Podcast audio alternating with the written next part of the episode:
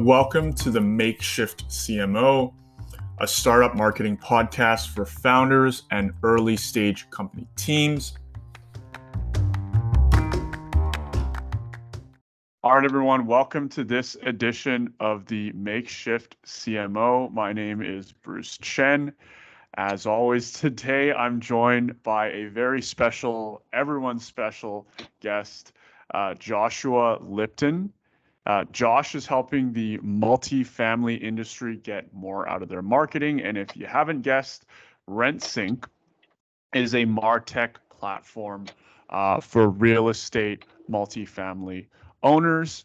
Uh, Josh and I came across uh, a while back when uh, he was trying to sell me Postalgia for another sales and marketing campaign we were running at a different company.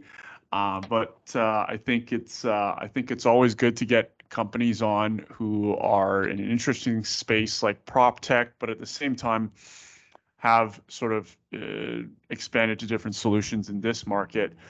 How are you, Josh? I'm doing well. Been been a while, uh, but so good to hear from you, Bruce, and, and good to see you. Uh, thanks for having me on. really excited to to have this kind of discussion.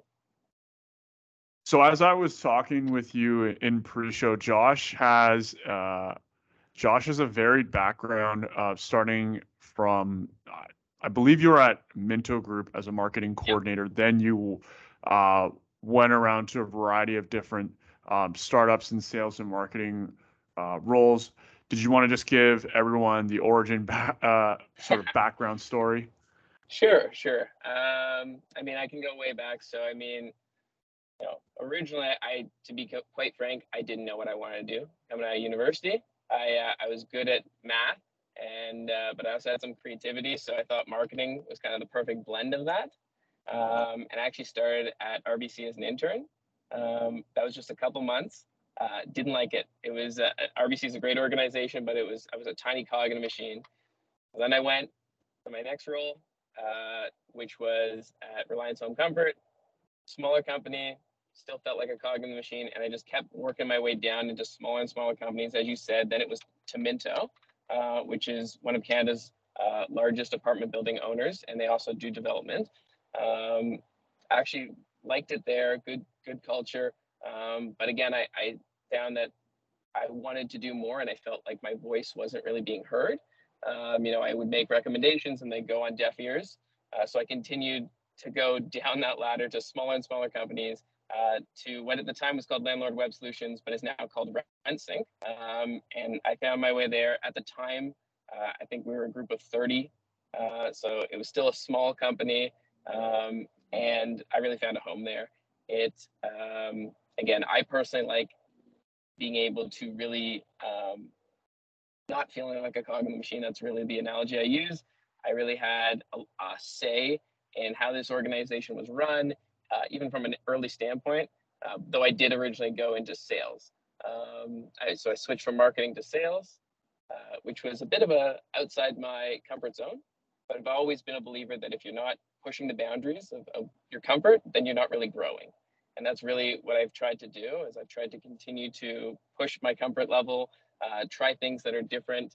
Um, and, you know, I actually left RentSync uh, temporarily and went to, as you said, Postalgia, um, which was an even smaller company. That was one of four. So that was a true startup, the smallest you can get, and um, probably the most stressful year of my life um, to that point. But it was also where I saw the most growth. Again, uh, it was completely outside my comfort zone in that I was the head of sales. I we basically, if I didn't do sales, you know, the company was who knows if we're going to make payroll next uh, next month. So it was uh, again, we got the company on track. Companies, I've left the company since, but it's doing well, and I think I left in a, a position for success. Um, and I still talk with the owners of Postalgia, great company. And again, I learned so much um, because again, I was running it all from from at that point. Um, I actually made my way back to RentSync at the time. They no longer need someone in sales. Um, so I went into operations. And now I'm actually on the operations side. So I'm a product, I'm the director of product and operations um, over there. So it's both uh, how the product works as well as some of the operational elements. And uh, but I still think that there's a through line here um, to marketing, which has really always been, again, it's how I started. Uh, again, first of all, it's, it's a marketing platform, RentSync. Uh, so it offers marketing to multifamily uh, clients. But on top of that, you know, I really do think there's a marriage between um, marketing and product. Uh, you know, it used to be just here's our product and how do we get people to use it.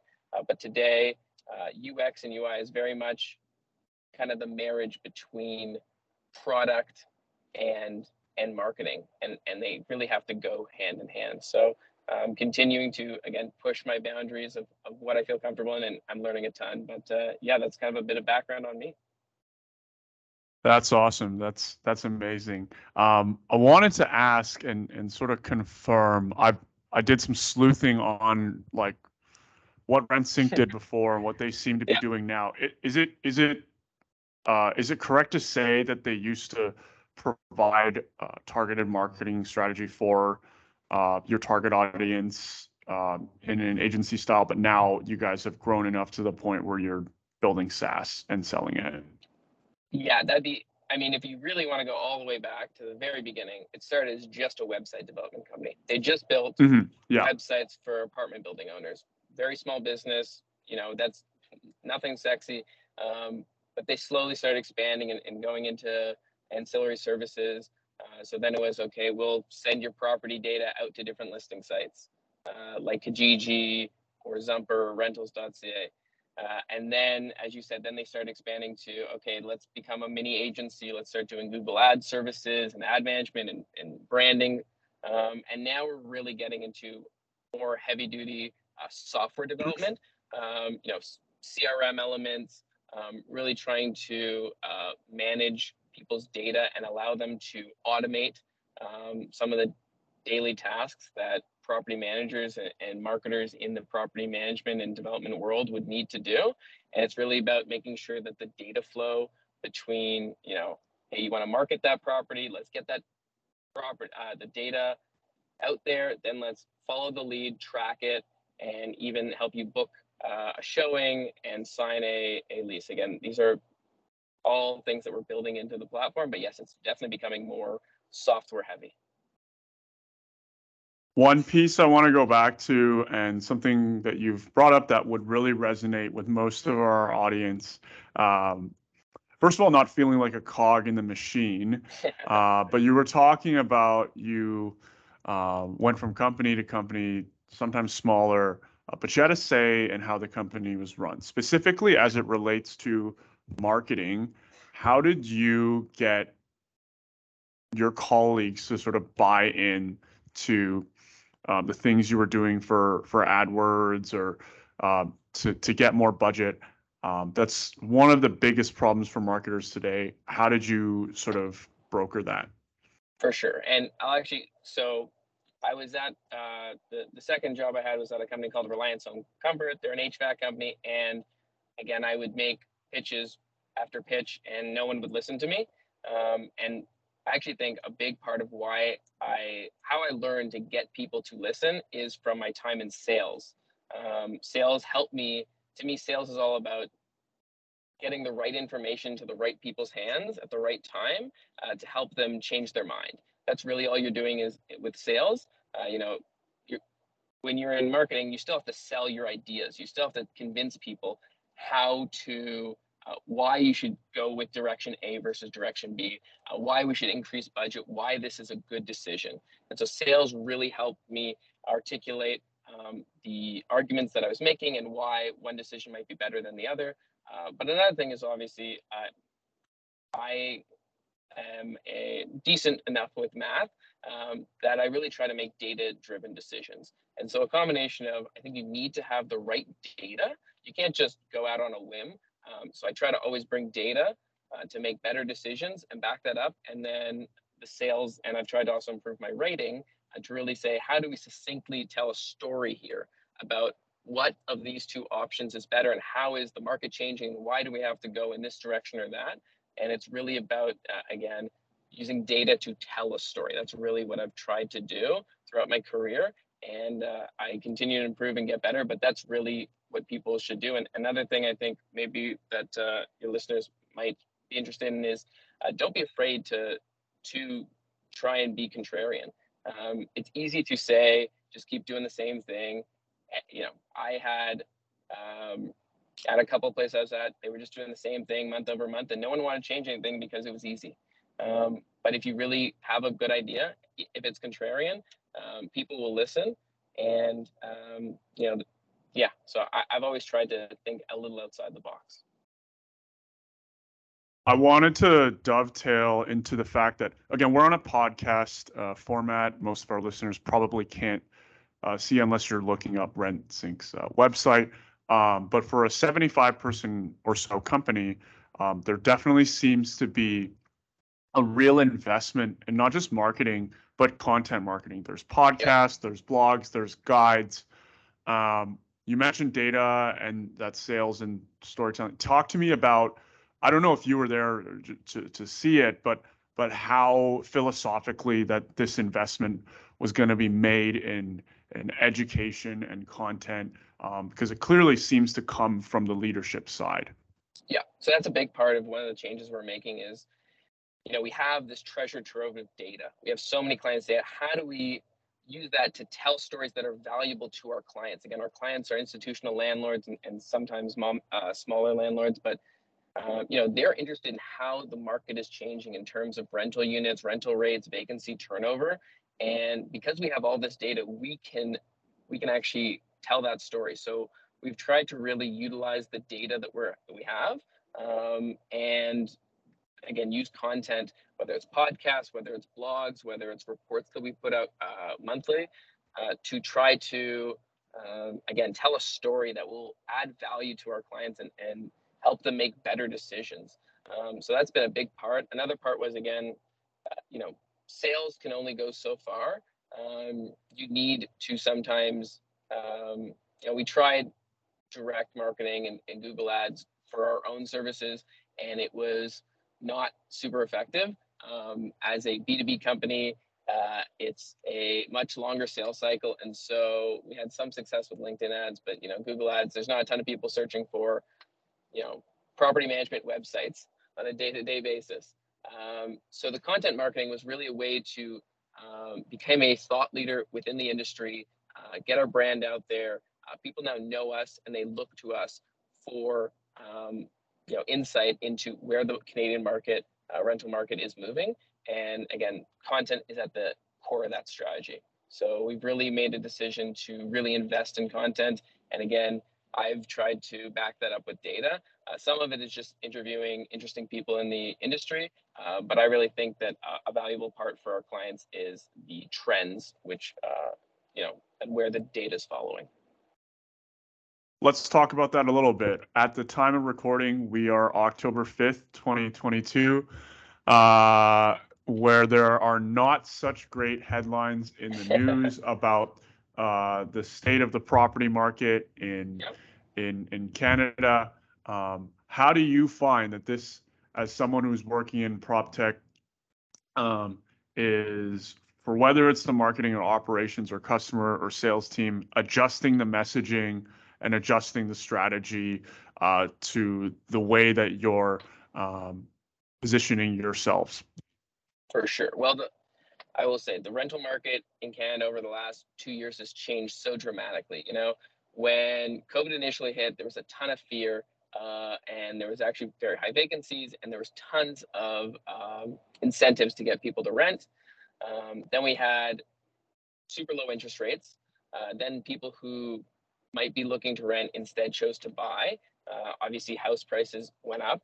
Uh, now with interest rates going up, people are kind of forced out of the buying market. There's there's a lot fewer uh, transactions in the buying market, uh, and also rental rates are still very high. And so we're actually seeing a lot less turnover. We're seeing people stay where they are and not move. They're saying, you know what, I'd love to move to a two bedroom, but instead I'm going to stay at the one bedroom because if I move, um, obviously there's there's rent control in most provinces. Um, so you know your your landlord can only raise rents 2.1%, I believe, next year. Uh, but if you move uh, to a new unit, they can set it back to market rates. Uh, so yeah, we've seen a huge drop in turnover. Um, rental rates are still very high, and it is starting to. Uh, however, we are starting to see that there's typically some seasonality. Uh, no one really wants to move uh, come wintertime. It's much tougher to move in the snow and it's cold. And so we actually do typically see demand start to fall off um, in September. Um, August is typically the, the hottest month, and then September you see a big drop uh, through the end of the year until December, and then it kind of picks back up in January. And we are seeing that. I actually just went over the data yesterday, and so we are still seeing a somewhat of a demand fall. Uh, I still think if you are a smaller landlord, um, there's still a lot of demand there, but I am starting to see the luxury units, the purpose-built, newer uh, developments are starting to see a major slowdown there. Anytime there's a contraction, it's the higher end that gets hit first. And so we are really seeing that. And so uh, these companies are having to change their marketing and having to adapt quickly. Um, and they are having to start, uh, you know, it was a bit of an easy environment for the last year or so where uh, vacancy rates were so low that most places were getting rented. And we are starting to see that start pull back, vacancies start picking up. And so you don't want to have to, the, the last lever that you should pull is market rents. Hey, let's drop our prices. We don't want to do that. So we're seeing people instead uh, start focusing on the quality of living. People have really wanted more space lately. So we're seeing three and four bedrooms uh, going for much more because, you know, three and four bedroom apartments were not very common, but they're starting to become much more common because people just don't want to be crammed into a shoebox, but they can't really afford a house. Um, and so we're really starting to see messaging focus on space and the amenities and the area really pick up um, in terms of how companies are are positioning their their products in terms of uh, apartments. You can take exactly what Josh said there and apply it to any uh, product or service in this time where just about every single uh, sector right now, no matter what you're marketing or selling, uh, is being affected by the economy, whether you know the service is, is living somewhere or it's some kind of other SaaS company. Uh, the point that we want to take away from this is you got to change up your messaging. Um, For sure. So, so my question uh, next, as it relates to uh, RentSync, which is now you could say it's prop tech, but it, it's you could also say it's it's a marketing tech platform. So mm. it's almost in it's almost you could almost put it in the same category as like a Drift or a HubSpot for like a very small niche. Um, at what point, because you were there on two separate stints, where was the paradigm shift uh, where they decided to say, hey, let's take it more from just you know landlord marketing web solutions to let's start building software and let's automate this thing. Um, I'd love to pick your brain on what that thought, operational thought process uh, was like. For sure. And uh, part of it was just uh, vertical integration because we were finding that there's a great quote. I, I think it was uh, Netflix uh, versus HBO, and and uh, the CEO of HBO said we have to become Netflix before Netflix becomes HBO. That's when HBO, uh, so obviously HBO now has a streaming service. Uh, Netflix is getting into content, and that's all about vertical integration. And that's what we really saw, and that's why we made this pivot. Is we saw that we were starting to get squeezed on either end. We were just becoming a data provider, and so people were just coming to us saying, "Hey, can you send our data to this listing site or that listing site?" And there was a property management software on one end where we were taking the data in and they were sending out to listing sites and then they were feeding those leads back into another CRM. And we found that we were getting squeezed and we actually have a very large uh, percentage of the Canadian market.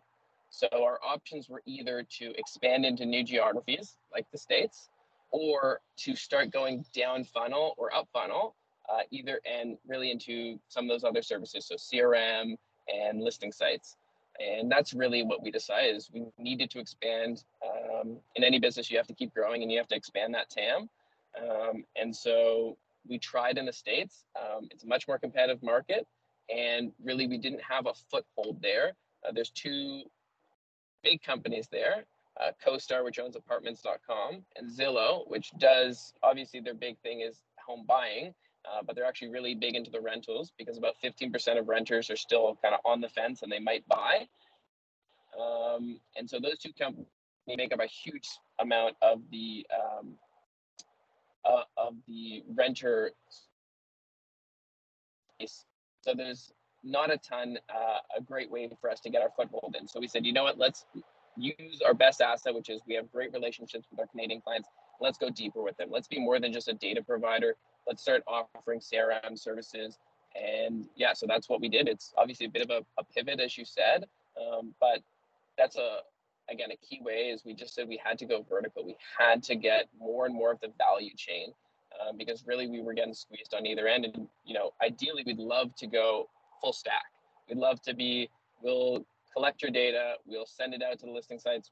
We'll we'll even have our own listing site.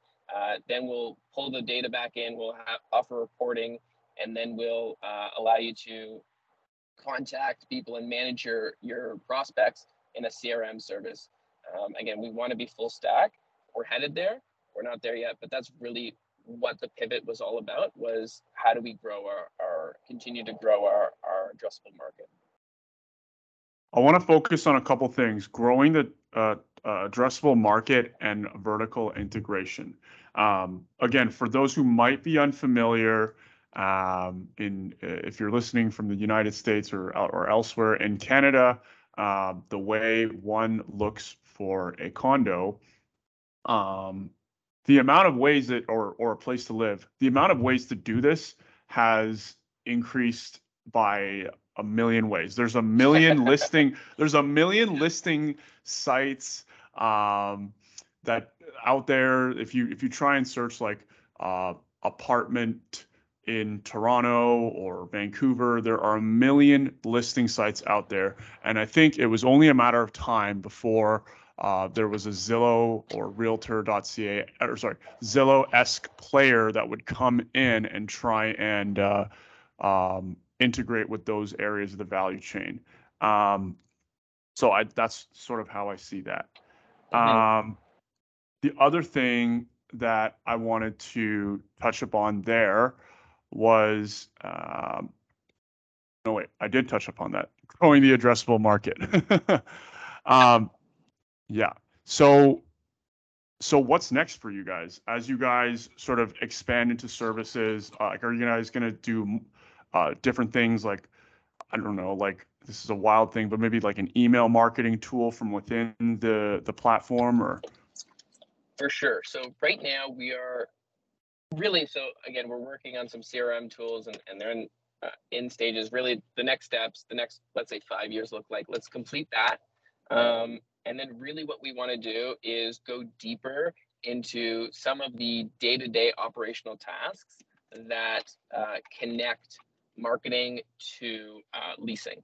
Uh, that's really where we see the biggest gap in the market right now is it's easy to generate leads, uh, but then you hand it off to the leasing team and then the leasing team has to do a showing and there's always some confusion. So we really want to make it easier for people to book.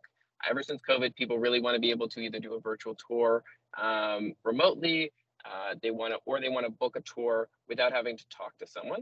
So we want to make that that much easier uh, as well as make leasing easier. And uh, there's also just a lot of little things. Um, you know, the largest clients, those big institutional REITs who own thousands of apartments, do have some software sometimes. But again, it's our software has to talk to this software. We want to have it all in house, and that way everything works seamlessly. But really, we want to bring that down in size. So from the institutional landlords that are uh, you know, marketing thousands of units to someone who might only have 10 or 20 units. We want to still offer them that same value. And so make it easy for smaller landlords to uh, automatically rent their, uh, you know, list their unit, uh, then get prospects, uh, send them a credit check, uh, you know, rank them based on their credit check report, and then send them an email lease. and that way, just make it that much easier to go from again from start which is the marketing all the way through to the lease. And really the way i see it is we want to continue that even after the lease. You know in five years time i want to be saying you know which uh, which tenants are most likely to keep re-upping. Uh, you know hey we see this uh, this tenant is uh, or this lease is up for renewal. Do you want to list it now months in advance? Uh, we want to be able to know based on turnover rates and predictive, you know, when they should start listing it, how long it'll take to list, and how long it'll take to sign, what the rent should be. These are all down the line. We're not there yet, but really that's the goal is to to really close that gap and be more than just marketing. The way I see is it's again, it, I almost think it mirrors my career where it's marrying marketing with sales. You know, on the in the apartment world and on the multifamily world, the sales side is the the leasing. We really want to marry those two because I think too often they've been kind of uh, distinct entities, and we want to really bring them together and make them both work uh, in unison. I almost feel like the RentSync platform could be in some ways uh, analogized to I don't know if that's a word uh, analogous to, it is now analogous to your career because uh, here's something I want to ask is you have property managers it's it's B2B yep. um, and you have a software platform and you know there there are these services within the software platform marketing uh, CRM um, do you feel as a as a as a B2B uh, software services provider that you it, there's challenges with scalability because you know one property management company will want different things as another and so that sort of presents like challenges you know creating that sort of uh, repeatable uh, repeatable product is, sure. is that something yeah is that something that you run into For sure. And I also think, I mean, this is maybe even something that's relevant to startups in general, which is there's Yeah. this very big uh, push and pull between really making a customized solution for a client who has very specific needs versus making something that's more, hey, this is a generalized solution that works for a lot of companies. When you're small, sometimes you really want to get the client, but the client says, I need this, this, this. They ask for really custom things. And so you have to come up with a custom solution for them uh, that's not always scalable and it doesn't always work. And as you get bigger, you actually can kind of be pickier and you can kind of say no to clients a lot more. You don't need every little client. You can you can say, you know what, that's outside our wheelhouse. We aren't able to do that. And so you don't have to feel like you're pleasing everyone. Um, and so we do want to make customized solutions. We don't want to make it's RentSync is not an out of the box cookie cutter, but sometimes clients ask for very customized things and we just have to say no. And so we try to balance making something that's scalable and that uh, again scalable means easier to uh, continue to build and grow and works for everyone and, and better margins as a business ourselves. Uh, and we want to balance that with customizable. We want clients to be able to customize their own account. Um, so just as an example, uh, you know, companies can change their ad titles um, based on how they want to. So you can either go with our defaults or you're able to say, you know what, I want the ad title to not be a call out like beautiful two bedrooms. I want it to say, you know, just uh, beautiful two bedrooms in city. Um, so you can kind of use more, uh, you can use some technology to say, uh, change up the marketing based on each and every listing. So we really try, sorry about that. We really try to balance that push and pull between making something customizable that works for uh, a specific client and something that is scalable and a great service for everyone. Well, you just described, and I'm putting you guys in good company, but you just described like sort of the the value of what Airbnb brought to their um, their target audience, which um, you know, if you think about hosts, the 99% of hosts are not going to be digital marketers, right? Mhm. So, uh, so when they put up uh, listings, uh, they needed like they're like, what do I name my listing? You know, they're gonna need a bit of a playbook. So now that's why every every Airbnb listing, you know, reads the same. It's like comfortable two bed, da da da da. That's Yep. why they all read the same.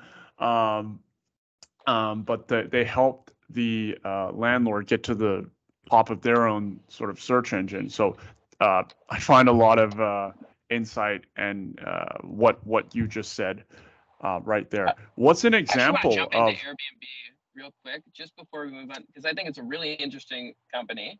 And I think one of the biggest things it's done, and I think this is one thing that um, kind of we're trying to add in as well, is is the factor of trust. Um, you know, I don't know about you. I used to rent cottages uh, for a weekend with friends Yeah, on yeah, uh, various sites. and you just have to trust that someone say send me an e-transfer or a check or bring cash and i'd have to trust that i'm actually going to get what they said it was and airbnb really made it trustless uh, you put down a credit card they hold it if there's any issues they'll refund your money uh, and we really want to move towards that it's a bit of an off-topic thing but we actually have seen an uptick uh, in scams on other sites um, again we try to add technology to make sure that um, renters are knowing that our listings are verified. We're working with institutional landlords, um, but there has been an uptick in people posting non-legitimate listings uh, and then asking, "Hey, can you send me a deposit?" And so I really think Airbnb has done an amazing job of, of building trust between both the hosts and with the the renters. Um, obviously, it's a bit of a different industry with short term than long term, but I think they've done a great job, and I think that uh, the rest of the industry is taking notice of that for sure. Very good example. One one interesting point you made earlier, um, and this is something that um, for our listeners that are are founders building any type of SaaS product, there's always that uh, balance between okay, I want to sell something that's scalable versus the customer is asking us to build this customized solution right now. There's money on the table right now. Um, what's an example of uh, a situation or a product that you know you maybe had to say that you know of that you maybe had to say no to that you might think you know what that actually would have been pretty cool but you had to say no because it's like not really scalable for sure well um, there's been a lot, and, and they might be a little minute, and you know, I don't want to call my clients, but I'll give one that's not related to Rentsync. It's actually related to the company that I was working at yeah. when, when we first yeah. met, Postalgia. So for the listeners, Postalgia uses uh, robots that hold pens to create handwritten cards. Um, and so we worked with a lot of nonprofits, political campaigns, and actually the area that we grew the most into was real estate. Uh, just so happened that I had a big background and then I thought it made sense. You know, it was more on the sales side. Um, but again, it goes back to trust. I always thought that a handwritten note uh, builds trust immediately with someone reading it, and so has a higher open rate.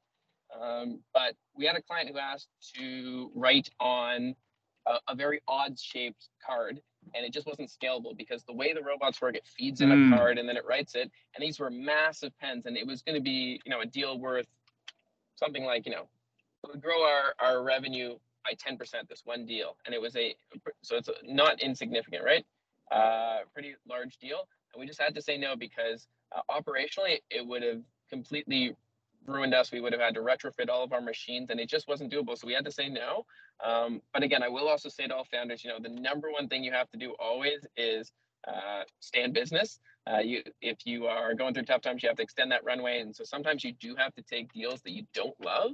Um, but it's really about balancing and where you are in that uh, really where it is in that stage. I can't remember who said it, but there's a great phrase which is when you start out, you really have to do the things that aren't scalable. Um, whether that's you know reaching out to each and every customer and just getting feedback, talking to them, making sure everything went well. Uh, as you grow, that's when you start scaling. So when you're small, sometimes you have to do the things that aren't scalable. Uh, but as you grow, that's really when you start becoming pickier and able to uh, determine, hey, is this revenue revenue, not all revenue is built the same also. Know, some revenue is great and high margin and easy, and others is this is going to take a ton of work to make it work and it's not scalable. And so you really just want to make sure that any deal you're doing uh, based on your stage of your specific startup, um, does this deal make sense to take on? I'm a big believer in firing the client sometimes. Sometimes clients are just not worth it. They're, they're headaches. They are canceling uh, stuff and and just not worth all the time and effort. You really have to grow a business. So yeah, that's one thing I've definitely learned. it's really funny because the guy I met you with, uh, uh, Aaron, who we were running that campaign with, uh, he he and I on this podcast also talked about an instance of that. It was obviously a completely different context, but I find that find that to be funny that way. Um, yeah, uh, how do you there's one there's one theme uh, that you go on there when you say sometimes you have to fire the client or say no to things. Um, let's bring it back to the early stages of, of your career where you know uh, whether you're in marketing and sales at an early stage startup um, doesn't matter. Uh, holistically, probably the biggest issue that you'll have is saying no to to doing things. Because um, what I find is once you learn to say no to doing things and focus on the high value things, is when your career um, or your product or whatever takes off. Um, but it seems like you figured that out. How did you reach that point in your career? For sure, I've actually found so when I was when I was young, I didn't want to say no in my career. Still think I'm mm-hmm. at heart. um, I didn't want to say no to anything. I want to say yes, and part of it was because I didn't know where I was going. I had some thoughts, and I said, "Oh, maybe I'll do this. Maybe I'll do that." Um, but again, do you want to try sales? I didn't say no. I said yes. And so really when I was young, I tried to say yes to everything. And um, it, it is not about focus at first. It, it's about trying a bunch of things and seeing what you're really good at. And that's really what I want to find out is what am I excellent at and what can I do better than 90% of other people. And so I said yes to a lot of things, and a lot of it I wasn't great at. I will admit, I was a, I would say this, I was a mediocre salesperson. Uh, but I tried to focus what was I good at at sales and what was I not good at. And what I was good at is I was good at talking to people. I was good at using data to tell a story about why a product might be good. I was not always good at the close. So I said, I'm not good at sales, but maybe I'm good at um, what, what else uses the things I'm good at. And so I tried to say yes to other things that were related to that. Uh, now that I'm uh, more senior and a little, again, I'm still early in my career, but now it's all about saying no to things. It's all about focus. That's what I've really learned is at first, I think you want to say yes to everything. Uh, I almost uh, you know, I try to analogize it to, I'll use your word, uh, to dating. Uh, when I first started dating people, I just said yes to every date, and I went on some good dates, and I went on some bad dates. Uh, yeah. But as you get older, you know what you're looking for in a partner, uh, and so you can say no to a lot more, and and find better dates. And so that's really what I've seen also in my career as I've gone uh, farther along. I've said no to a lot more things and really said I need to focus on the few things that add the most value. Uh, you know, I really find this. I still want to take on a lot, but it's a lot about delegating. I can't do this, or someone else can do this 80% as well as me, and I need to do this that I'm five times better than everyone else at the company at. And so I need my my time is best served here. So, you know, I'd love to, we're working on a marketing campaign uh, coming up, an email marketing campaign. I would love to write all the messaging. I'm not going to do that. I deep down, I really want to, but I'm going to hand that off to someone else. I'm going to review it before it goes out and make some tweaks. Uh, but I'd love to do it. But I say, you know what? I have too many other things on my plate, and I really need to focus on those important things. And this other person's 90% as good at, as me at, at writing copy, so I'll let them do it. Maybe they're even better. So with that philosophy, how did that lead you to where you are more on the operations side? Yeah, so as I said, it, it really I tried to find the through line in what I was good at and what I liked, and I think sometimes those go hand in hand. Uh, I always used to wonder, you know, am I good at? Do I like something because I'm good at it, or vice versa? In other words, you know, I think most people like being really good at something that they do. They like taking pride uh, in in in being great at something. And so I said, if I'm great at something, I'm gonna like it, and if I like it, I'm gonna work harder at it, and if I work harder at it, I'm gonna just get better at it, and it's gonna be this virtuous cycle of just getting better and better at something. So I tried to find those things where I was really good at them and did like doing them so that I could continue to get better. And so that three line again was from marketing to sales, it's about uh, you know working with clients. At the end of the day, uh, sales is still about working with clients, but it's not about a broad message to everyone. It's working one on one. And then from uh, sales to product marketing, it's kind of uh, or to product development and, and operations. It's bringing back kind of that broadness. So it's speaking one to one, but to everyone. So it's how do we customize the uh, the site or the, the software to allow you to do what you need to do and tell a story and allow you give you the tools. And how do we tell you that you're going like what what is most valuable to you? What is really the value prop? And so then marketing has to do a job of, of describing that value prop but products really about creating the value prop. So again to me it's really about understanding the client understanding their behavior understanding where they're deriving value adding that into the product and then working with marketing to tell that story. And that's really what i've tried to do and evolve is, is really again take that element of marketing that I really like, which is understanding the end client, um, but bringing that into what adds value how do we add that into the product?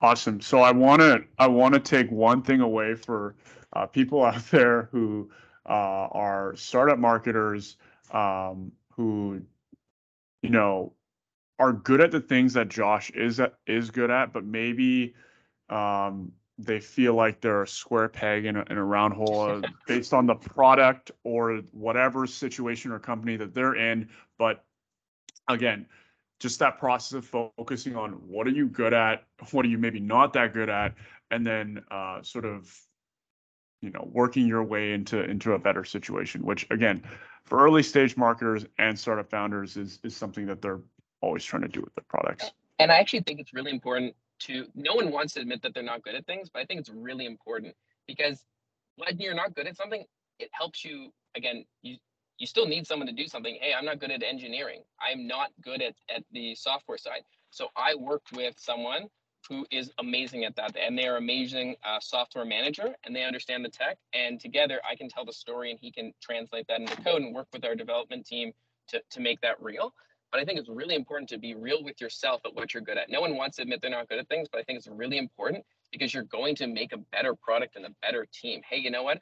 I don't have the technical stuff, or I'm not the best um, at talking to people. So I need someone to help uh, fundraise and someone who's going to be really good at, at, at raising money. And I'm going to be the product guy because I'm really good at marketing and I'm really good at product. So I think you really want to just be real with yourself on what you're good at and what you're not so good at.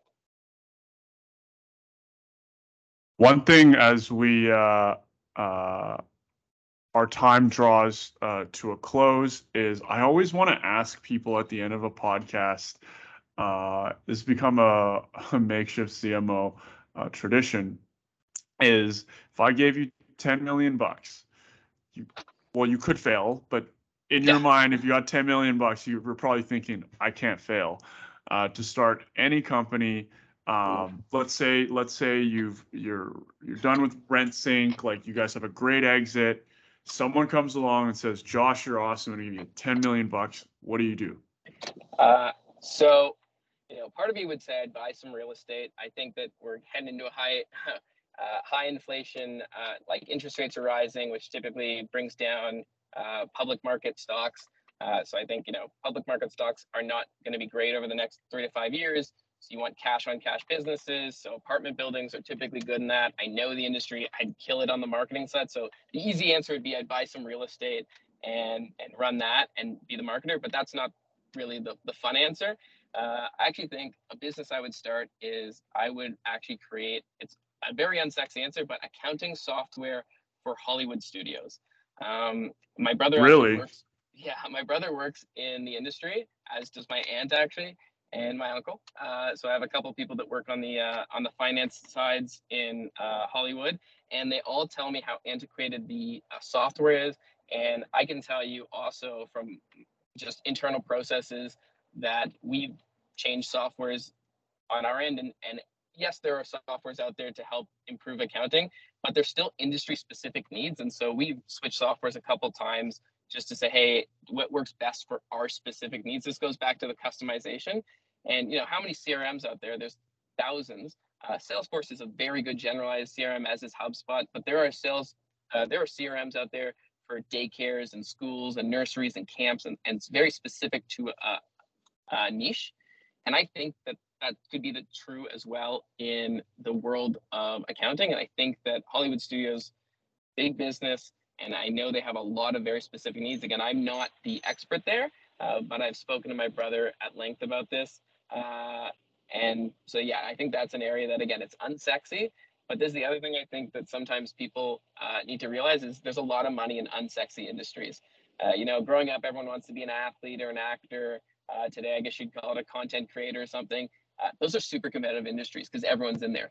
No one wants to get into, uh, hey, we're gonna do, you know, tire recycling or something like that that no one cares about, um, or scrap metal these these industries that actually have very high cash yields. They're unsexy. No one wants to be in them, uh, and so typically they're they're kind of ignored. Um, but I think that there's a lot of money to be made in there. Actually, one of my favorite businesses out there is Flexport. I don't know if you know it. It's a logistics company. It, it's a it's yes, a yeah, yeah, yeah. Logistics. Logistics isn't sexy. It's come into foray ever since COVID because you know there were lockdowns and supply chain issues, and so people have now thought of it much more. But those are industries that can really grow. Are these unsexy industries that people don't think about? And so I really try to think about them and the last thing I'll say on this idea of like, what business would you think of? I used to always have this exercise with my buddy because he always said, Oh, I want to start my own business. So I said, What do you have? He said, I don't have the perfect idea. So I always used to tell him, You're never going to get the perfect idea, but do this for me. Write down a 100 ideas. I said, How am I going to come up with a 100 good ideas? I said, You're not going to come up with a 100 good ideas. But if you come up with a 100 ideas for a business, 90 of them are going to be really bad. Honestly, they're going to be terrible. and then yeah. another five of them are going to be okay three are going to be good and maybe one or two are going to be great. And that's really it. To me, it's if you really want to find a great business, the first idea that pops in your head is rarely going to be great. But come up with 50, 100 ideas, and eventually you're going to find a great idea. And again, it's really about finding where there's a disconnect, where people are wasting too much time or, or there's just not enough value being added. So I really try and find that. And so sometimes in my own life, I say, hey, this was really annoying. How could I improve that experience and, and think about that as a business? Um, but again, that's really where I try to look is in the unsexy areas. That's awesome. That's a really good way to put it. And uh, for those out there uh, who are uh, who have that bug inside them, they're like, I just need to quit my job and they start a business. Uh, that's a great tip for you. Write down hundred ideas uh, because uh, the reality is 90% of them are are, are going to be bad and as an entrepreneur you're probably going to hear that 90% of your ideas are bad so you better get used to the fact that people are going to tell your ideas suck because that's the price it pay it takes to be an entrepreneur entrepreneur whatever it is um, yeah and, don't be afraid to pivot you know i, I think too many people um, you know again i'm data driven um, if, if you think something's true people just don't care. But not, but enough. Don't be afraid to change and, and, go where the data falls. That's a big thing I try and tell everyone at at, at uh, work. I try to instill in my team is sometimes we think something. I often make product changes uh, to the uh, and I think one thing's going to happen. I, am a big believer in you know I say this is what I think is going to happen when we make this product change, and it doesn't happen. So you have to test your, your theories. You can't just go on your gut. Uh, again, your gut can lead you, but you have to back this up. And so don't be afraid to follow the data. And we have found in, sometimes some interesting things where we said, oh, wow, this, we didn't expect this. Let's, let's keep looking into that further. And we found some amazing product innovations just by following the data that have led to higher customer retention, um, or or just more leads for users. And so really, uh, you know, don't be afraid to change your mind based on what the data says. That's awesome. Uh, because this is a marketing uh, focused podcast towards founders and early stage teams, I gotta do something cheesy at the end. What's your call to action, Josh? You gave us damn near an hour of your time. Uh, the least we could do is let you plug something in the show notes, something that you're passionate about, whether it's a cause or yourself. Sure. When you said call to action, I thought you meant imagine there's a there's a billboard that says Josh, what's your what's your slogan or something like that. Actually, actually will hey, you could you, you could say that. You could say sure, that. I actually will tell you this. This is my Slack bio. In on Slack, it says you know what do you do, and you're supposed to write your job, but I just write get shit done. Uh, gets shit done. That's really my motto in life, and, and at work especially is you just got to find a way. You know, sometimes it's going to be messy, sometimes it's going to be ugly, uh, but especially in the startup world, like things aren't going to be perfect and i'd rather have a really good product 85% of the way there today than a perfect product in, in two years you know? It's it's never going to be perfect but you got to put it out in the world and see how it works and again get that real world da- real world data and see how people react to it. Uh, so that's my personal uh, slogan. As for where you can find me uh, if you'd like you can connect to me on linkedin uh, joshua lipton um, I don't really have too much else. I actually keep a low profile on social. Um, I, most of my things are private. Um, but yeah, so I'm not going to call anything out. Though I will say, if you are looking, we are always looking for smart, hardworking people at RentSync. So if you are a smart, hardworking marketer, which I'm sure all your listeners are, uh, you know, connect with me on LinkedIn. And uh, if we have some jobs available, which I think we do coming down the pipeline, uh, we're always looking for those kinds of people. So yeah, would love to connect. Josh, thank you so much uh, for joining us and uh, the makeshift CMO. Really enjoyed having you. Thank you so much. Been a pleasure. Thanks, Bruce.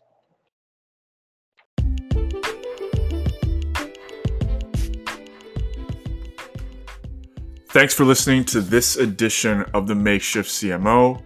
If you want to follow what we're doing to help early stage startups, founders, and marketers, subscribe on Spotify, Apple, or wherever you get your podcasts.